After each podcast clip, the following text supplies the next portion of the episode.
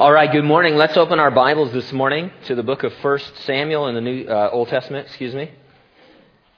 We're in chapter 30. We're going to look at all 31 verses of chapter 30, Lord willing. 1 Samuel chapter 30 verses 1 through 31. The topic we'll find there is this. After traveling about a 100 miles round trip, David's men talk of stoning him to death when they return home to find Ziklag burned and their families taken captive. The title of our message, How to Avoid Becoming Ziklagged as You Travel. Let's have a word of prayer. Father, thank you so much for your love and grace, Lord. Your love which sent Jesus Christ uh, to die for us on the cross and rise from the dead, and your grace by which you invite us to be saved, Lord, um, by which you are able to declare us righteous without any works of our own that we would boast. We're here this morning to further our knowledge, certainly, of the Bible and of Jesus Christ, but also to draw close to you, to be in your presence, to sense and know that you are with us. Because after all, Lord, you're a risen, living Savior. You can be known personally. And uh, by your Holy Spirit, which uh, indwells us, Lord, we Uh, can draw close to you and know that you've drawn close to us. And so help us as we work through these verses, Lord, and may our desire be to see Jesus more clearly revealed in them than before we read them. We thank you and praise you in Jesus' name. And those who agreed said, Amen. If you are ever sick or injured, the words you want to hear from your physician are, you're going to make a full and complete recovery. There are times in your walk with the Lord when you misstep you find yourself off the path, out in the world, not in the will of God. Can you hope to make a full and complete recovery? Well, David is our example. He misstepped. Rather than endure his trials, he had fled to enemy territory and befriended the world. He was a hair's breadth away from having to fight with the Philistines against his own countrymen. God stepped in and recovered David. He brought David to a place where we read in verse 6 David strengthened himself in the Lord his God. After recovering David, God instructed him to go out and in verse 8, recover all that he had lost during the time that he had been away from the Lord. I like that. God took steps to recover David, and then he instructed him about how to recover all he had forfeited. Since God is no respecter of persons, we can be confident that if he did that for David, he can and will do it for us. I'm going to organize my thoughts around two points. Number one, when you misstep in your Christian walk, the Lord takes steps to recover you. And number two, after a misstep in your Christian walk, you take steps to recover all. Let's look at verses 1 through 6 first and see how the Lord brought David to a place of recovery. Now, this particular episode in David's life seemed to have a happy ending in chapter 29 when the Philistine lords determined to send David home to Ziklag rather than risk having him turn against them in the battle against Israel. It must have been a great relief for David and his men to have dodged that bullet. Having traveled some 50 miles, I'm told by scholars, to the muster of the armies, they got up early the next morning to travel the 50 miles back. Seems it took about three days. Anxious to return home, tired from travel, there was no happy ending awaiting their return. From some distance away, they would see smoke rising and pick up their pace, worried about what had happened at Ziklag. And so in verse 1, we pick up the story. Now it happened when David and his men came to Ziklag on the third day. The Amalekites had invaded the south and Ziklag, attacked Ziklag, and burned it with fire. They had taken captive the women and those who were with uh, there, from small to great. They did not kill anyone but carried them away and went their way. So David and his men came to the city, and there it was, burned with fire, and their wives and their sons and their daughters had been taken captive. David had left Ziklag completely defenseless. He was a great military strategist, and therefore he knew better. He put all those he loved at risk. It devastated his family and the families of those associated with him. Our missteps out of the will of God don't just affect us, as sad as that is. When we wander out of the will of God, we put others at risk. We're part of their spiritual defense and help. When we're not on our watch, the enemy comes in through us against them as well. Verse 4 Then David and the people who were with him lifted up their voices and wept till they had no more power to weep. And David's two wives, Ahinoam the Jezreelitess and Abigail, the widow of Nabal the Carmelite, they had been taken captive as well. Now, it's true of backsliding that you don't know what you've got till it's gone. Some of you have shed tears like this when your world came crashing down on you on account of your sin. You may have lost your family over it. It's devastating. It's terrible. It's terrifying.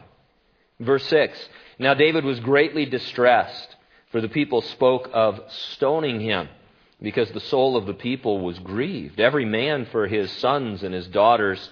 But David strengthened himself in the Lord his God. Things got worse, and I would say worser for David. And then, just like that, in a moment of spiritual clarity, the tide turned as David strengthened himself in the Lord his God. How did he do that? Well, it seems to be nothing more but nothing less than a return in his mind and heart to submission to God and to the understanding that the Lord is sufficient in all things and for all things. He, he just had that moment. And, and it's that moment that you have, you know, when you realize that by the conviction of the Holy Spirit that you've been sinning, that you've been out of the will of God. And then you just, it, it just like a light goes off in your head and you think, man, you know, what am I doing here? What have I been thinking? Uh, after all the Lord has done for me, and then for me to wander off like this. And so, David, you know, you can say it's because he hit rock bottom, but uh, he kept hitting rock bottom over and over again. And finally, though he got to this point, and, and after he had seemingly lost everything, he strengthened himself in the Lord. He remembered the Lord, that the Lord was sufficient. Now, David is going to literally recover all that was taken from he and his men. I was thinking about this and realized I need to be honest with you and tell you that you and I might not always be able to recover all in our recovery. We can turn to the Lord, no doubt about that. We can come back to the Lord as many times as we fall and fail. He's always there for us. But marriages do fail, families do fall apart, careers are ruined. What we're seeing in David is what God does, what God can do, what God is capable of doing in a situation. He works to recover you. He sets up circumstances and instances like he did with David so that he could recover you. And he can help you recover all. But he still respects free will. Those who were left defenseless, who were devastated, your family, for instance, must also strengthen themselves in the Lord. God cannot force them to be a part of your recovery.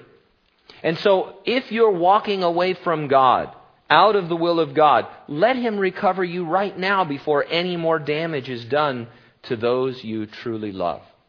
Over the years, I've seen God do tremendous recovery work. Things that you, you, uh, would look at a situation and think, even the Lord is going to have a hard time with this. I mean, the person was so deep and so far into sin, and they had so ruined their family or their career or whatever it was, probably everything. And, and sometimes, because of the depth and, and even sometimes the perversion of their sin, uh, families are lost. The, the other people don't come along. It's not a failure on God's part. Had the person repented earlier, perhaps there would have been a recovery of all. But God recovers them and gets them back on the track walking with Him.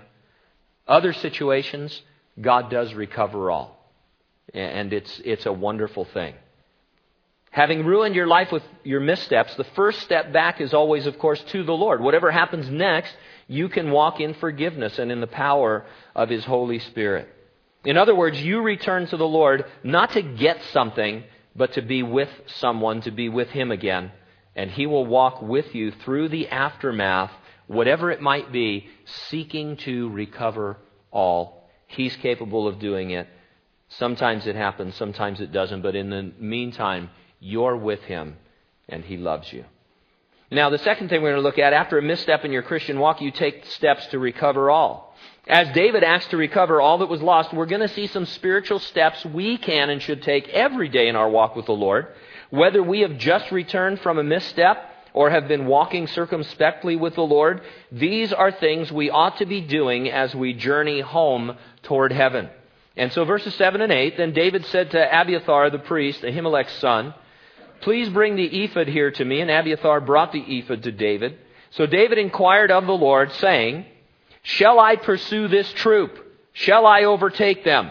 And he, the Lord, answered him, Pursue, for you shall surely overtake them, and without fail recover all. Now, the ephod was a portion of the high priest's garments that speaks to us symbolically of prayer. This garment went over the garment that the regular priest wore. The ephod set the high priest apart.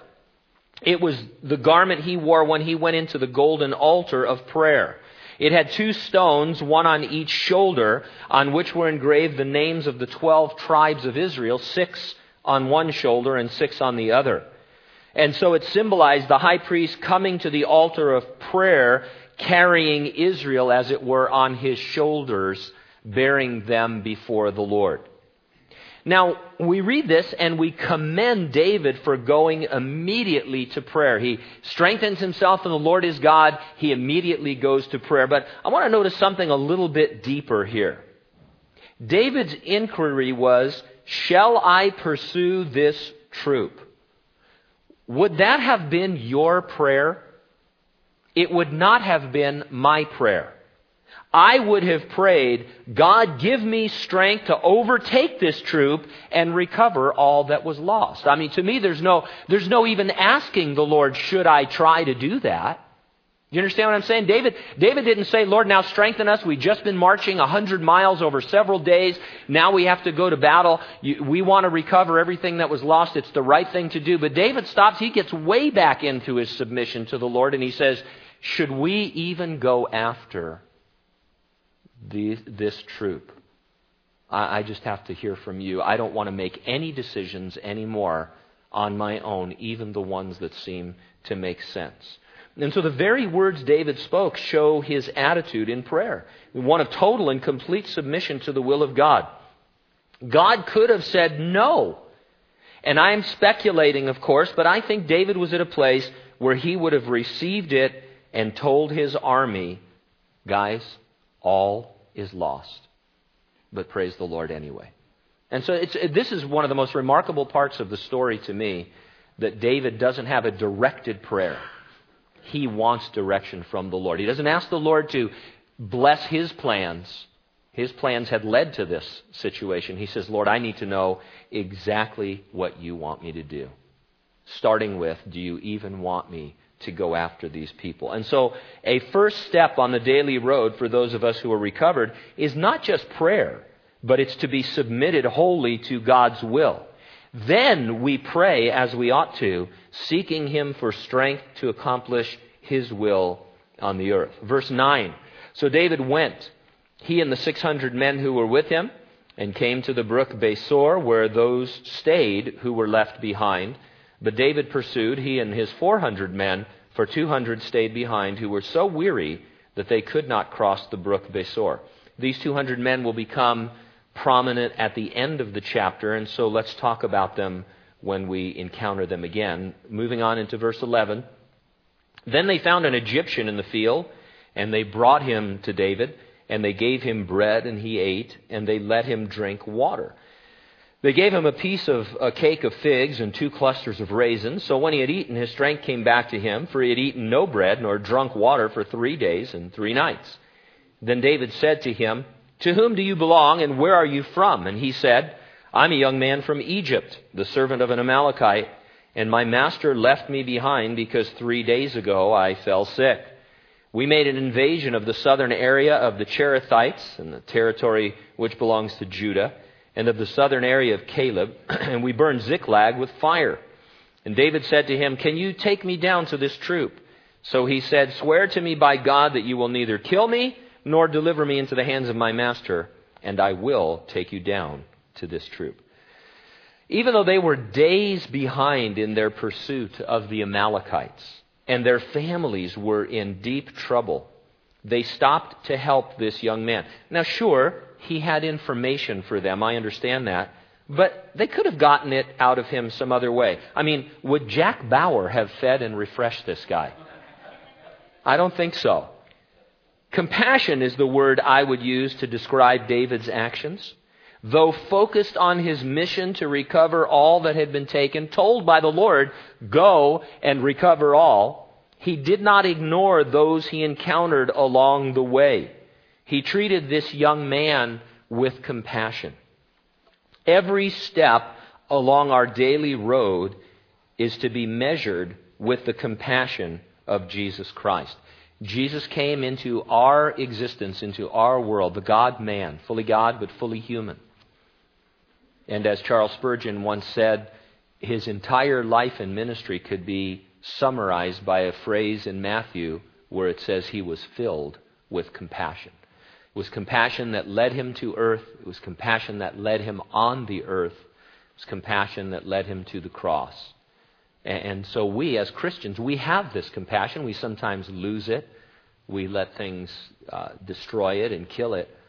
But uh, we see here that even when we're on the mission and we're pressing forward, as David was, there is time to be compassionate to those we find along the way, those who are lost, who've been cast off. And it's, there's a whole other study in here just about this Egyptian and how the, you know, the world treats those who are in the world, how it casts them off when they're useless, leaves them behind, uh, seeks to see them die. And then the Christian comes along and feeds and encourages and strengthens and brings life. Verse 16 When he had brought him down, there they were spread out over all the land, eating and drinking and dancing because of all the great spoil which they had taken from the land of the Philistines and from the land of Judah. Then David attacked them from twilight until the evening of the next day. Not a man of them escaped, except 400 young men who rode on camels and fled. So David recovered all that the Amalekites had carried away, and David rescued his two wives. Nothing of theirs was lacking, either small or great, sons or daughters, spoil, or anything which they had taken from them. David recovered all. Then David took all the flocks and herds they had driven before these other livestock and said, This is David's spoil. Now, just putting ourselves into this scene, imagine how very tired David and his men must have been. This all started with them having marched from and to Ziklag we think around 100 miles round trip. Then they had suffered extreme emotional pain at Ziklag. That kind of mental pain is physically exhausting. Some of you understand that. You've, you've had this kind of loss or something happened in your life and, and you're just weeping and sobbing and, and your whole body is just brought to a place of exhaustion. Some of David's men had been so physically exhausted that they actually had to be left behind along the way. Now, having come upon the enemy, they fight them hand to hand from twilight until evening of the next day. It tells me that we must be relentless, pursuing and then destroying spiritual strongholds and enemies. David had just come out of an episode where he ran to the land of his enemies to try and hide, and it brought him to this point. Now, having strengthened himself in the Lord, he was determined to not let anyone live. He was going to fully and utterly destroy the enemy, uh, regardless his physical exhaustion and the exhaustion of his men, which was very real. He engaged the enemy. And just as David fought them for a, a full 24 hours, our fight is 24 7 every day. Some of them escaped on camels to fight another day, the camel brigade, the Amalekite camel brigade. So uh, I just, I don't know why I think that's funny, you know, these guys fleeing on camels. But what it tells us is that there will always be enemies to fight day by day. Though our goal is to destroy every enemy and every enemy stronghold on a daily basis, to have victory and to walk in victory, as long as we're in these bodies of flesh in this fallen world, and there's a devil loose with his demons, we're going to have problems. We're going to have an enemy. You go to bed tonight uh, or this afternoon, whenever you sleep, you're going to have an enemy when you wake up. Actually, you have an enemy while you're sleeping. Uh, you just don't know it. And uh, so go to bed with victory. Thank the Lord for keeping you and yours safe and uh, for the battle and for the strength, but know that the uh, enemy is going to be there in all of his strength tomorrow. Verse 21. Now David came to the 200 men who had been so weary that they could not follow David, whom they also had made to stay at the brook Besor. So they went out to meet David and to meet the people who were with him, and when David came near the people, he greeted them. Then all the wicked and worthless men of those who went with David answered and said, Because they did not go with us, we're not going to give them any of the spoil that we have recovered, except for every man's wife and children, that they may lead them away and depart. But David said, My brethren, you shall not do so with what the Lord has given us, who has preserved us and delivered into our hand the troop that came against us. For who will heed you in this matter? But as his part is who goes down to the battle, so shall his part be who stays by the supplies. They shall share alike. So it was from that day forward. He made it a statute and an ordinance for Israel to this day. So here are the 200 men who stayed behind. Notice that David had given them a task to stay by the supplies. Yet they were exhausted, they stayed behind, but David had them stay by and guard their supplies, their supply line. They kept them safe. These verses are worthy of a whole separate study. For one thing, they are tremendous encouragement to all those who are called upon to function in a church in a support capacity. We've been talking about our team of 10 men that are in Eureka. They're there street witnessing, they're in the rescue mission, they're picking up hitchhikers, they're among the homeless. They're involved in what we would consider hand to hand spiritual combat on the ground. Did you pray for them? Maybe you skipped a meal fasting to pray for them. Maybe the Lord put it on your heart to give something extra in your offering towards the trip. To the extent you and I supported them, we were guarding the supplies, and thus we are going to share equally in the work and the reward. God credits us as if we were there with them. I, I love this. This is fantastic. Now, we're not off the hook. We, it isn't that we can just sit around and do nothing. When, you know, these guys, they had to guard the stuff. We don't know what happened, if anything, while they were guarding the stuff. They, they weren't just, you know, sleeping and hanging around. They weren't just there. They, they had a task. But as those who stayed by and, and guarded the supply line and were in charge of the supplies, they, David said, "Hey, you know, we went, we went the extra distance. We risked our lives. We fought man to man, hand to hand, 24 hours. There's blood all over us, uh, but we all share equally in this work, and and I, I love that because there are always going to be times when you're out on the front line, perhaps where God has put you, and you have a sense of victory and you're flushed with victory, but there have to be people behind you supporting you, praying for you, uh, giving to the work of the Lord. And to the extent that we pray and fast and give, that that is part of our spiritual discipline, we can consider ourselves sharing in that work. And you know, the older I get, I, I don't think of myself as as uh, you know an old man, although everybody else does now. Uh, but uh, the older I get, the more I've been thinking about just seeing the Lord Jesus Christ. It doesn't mean that, you know, our, life is a vapor of smoke. It appears for a moment and then it vanishes away. I mean, people die at, at, every age. But, you know, normally we think we're going to live and, and uh, get to a, an, an old age. And as you get older, you start thinking that you have less time ahead of you than you have behind you. And you start realizing for real that you're going to see Jesus Christ. You're going to die, uh, you know, sooner than later.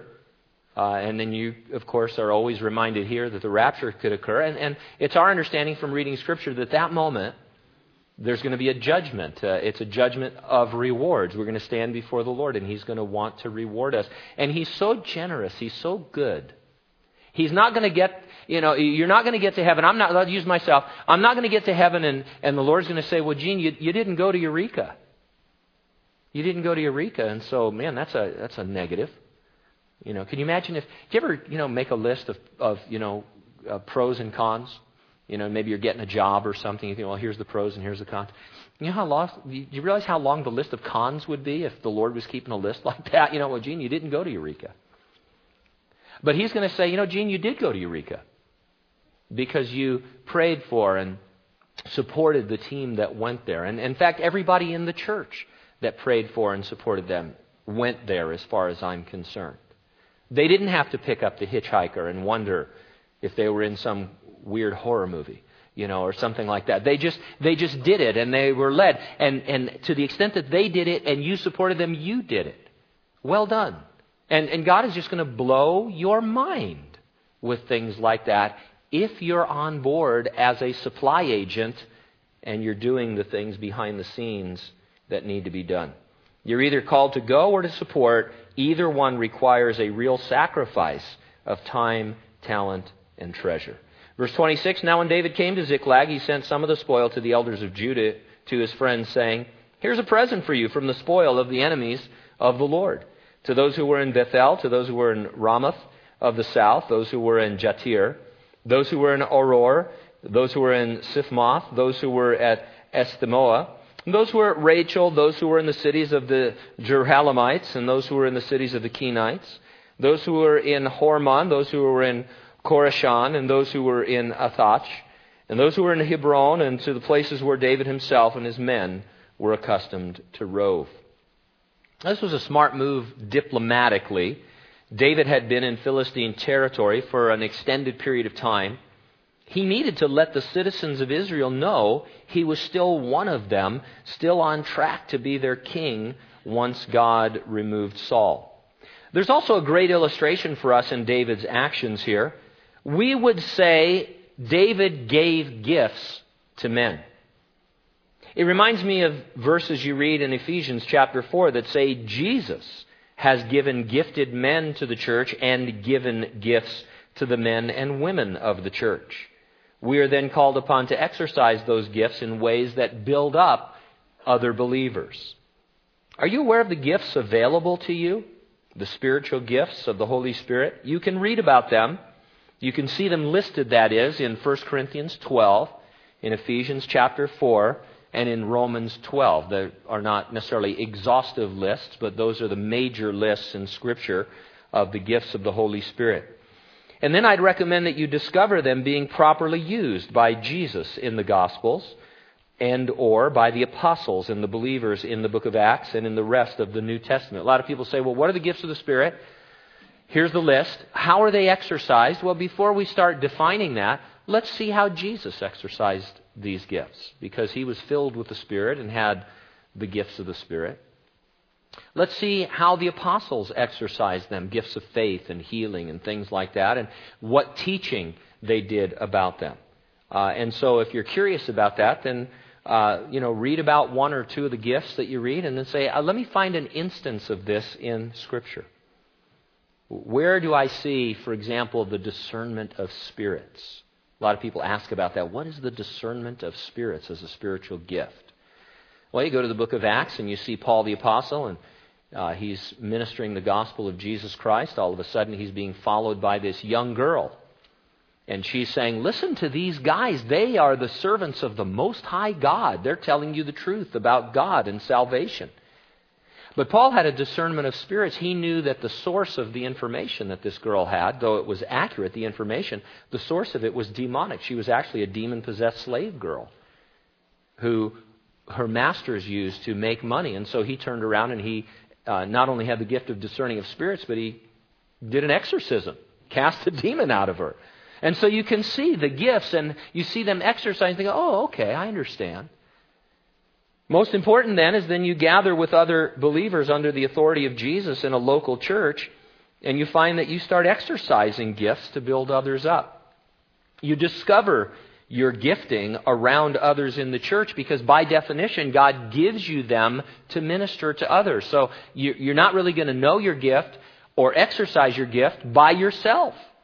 You're going to do it in the context of the body of Christ It doesn't have to be just on Sunday morning. That's not what we're talking about. But you're going to have to be connected to the body of Christ so that you can minister to other Christians and you find yourself ministering to them in ways that the Holy Spirit leads you. And it's all very wonderful and supernatural. And so read the list, see how they're exercised properly, because there, it is possible to exercise the gifts in an improper way. 1 Corinthians uh, 14, you can see terrible abuses of the gifts of the Spirit in the church at Corinth. Uh, and so just because it's the Holy Spirit gifting you doesn't mean there's no control or that you can't uh, know how to exercise it. But then after that, you say, well, I'm just going to hang around with Christians. And I'm going to have a heart to minister to them. And as I minister to them, I'm going to see what the Lord has given me and gifted me with. So whether you are recovered by God from a misstep or you want to walk with Him to avoid missteps, these are some of the steps that you should take every day. Submit yourself to God, then pray and follow His leading. Prayer by itself is not submission to God.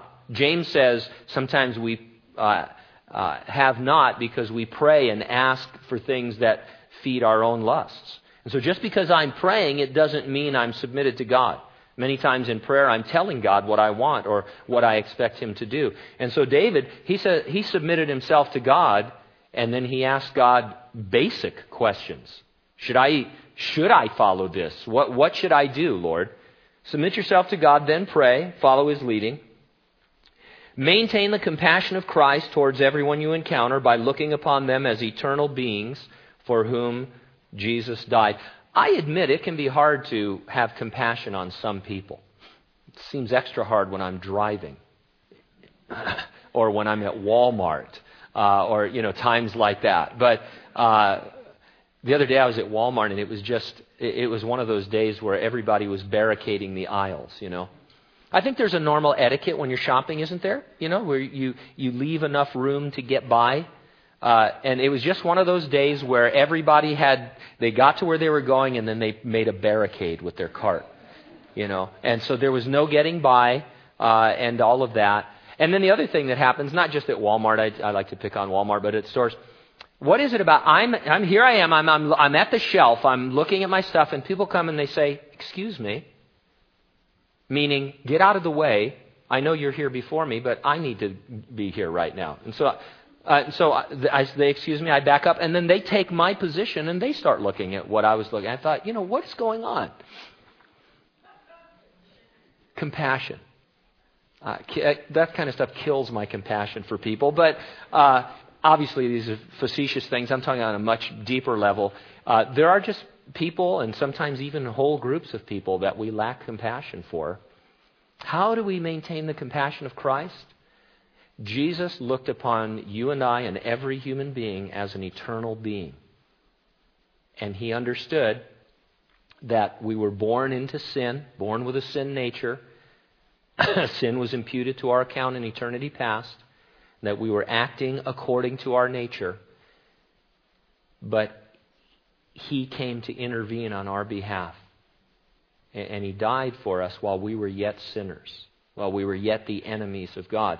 And so whenever I feel my compassion waning, I just need to step back and say, this is a person that is going to die one day, and they have one of two possible destinations. And whatever it is they're doing to me right now, or, or you know, whatever group they happen to be in, that can't be as serious as their eternal destiny. Jesus, you came and you looked upon a person just like that, only it was me. And you followed through with the good news. And so that's what I want to do as well. Third, never relax in the fight against spiritual enemies. We're a culture that is prone to relaxation. I love to relax, kick back. Whatever you like to do to relax, you have something you like to do to relax. You can never relax spiritually. We enjoy a spiritual rest in Jesus, true. But we can't relax and say, well, I, I don't need to guard against this sin anymore. I don't need to put a hedge around this. I would never fall in that way. Oh, be careful. The Bible says when you think you're standing, because that is when you fall. Then be sure that you're either going forth to minister or you're supporting those who are. Either way, you're called upon to be a living sacrifice by praying and giving and fasting. Uh, being a living sacrifice, Romans 12:1, you know, being the living sacrifice, it doesn't just mean, you know, here here am I God, I my body, my person, I'm a living sacrifice. It means you make sacrifices in your life. It means God can call upon you and say, "Well, Gene, since you're a sacrifice on the altar, and what happens to sacrifices? They die. So I want you to die to yourself right now and go talk to that person. I want you to go witness to that. I want you to go on this trip. I want you to go to here. I want you to go there. Okay? Or I want you to die to yourself and pray and fast and give towards those who are doing that. But you know, you have to take the next step. You, are not really a sa- you're living, but you're not always a living sacrifice unless you're actually sacrificing. And then finally, be part of a church and gather with it to discover and exercise the gifts God has chosen to give you by which you minister to others and build them up, and they do the same for you. Let's pray.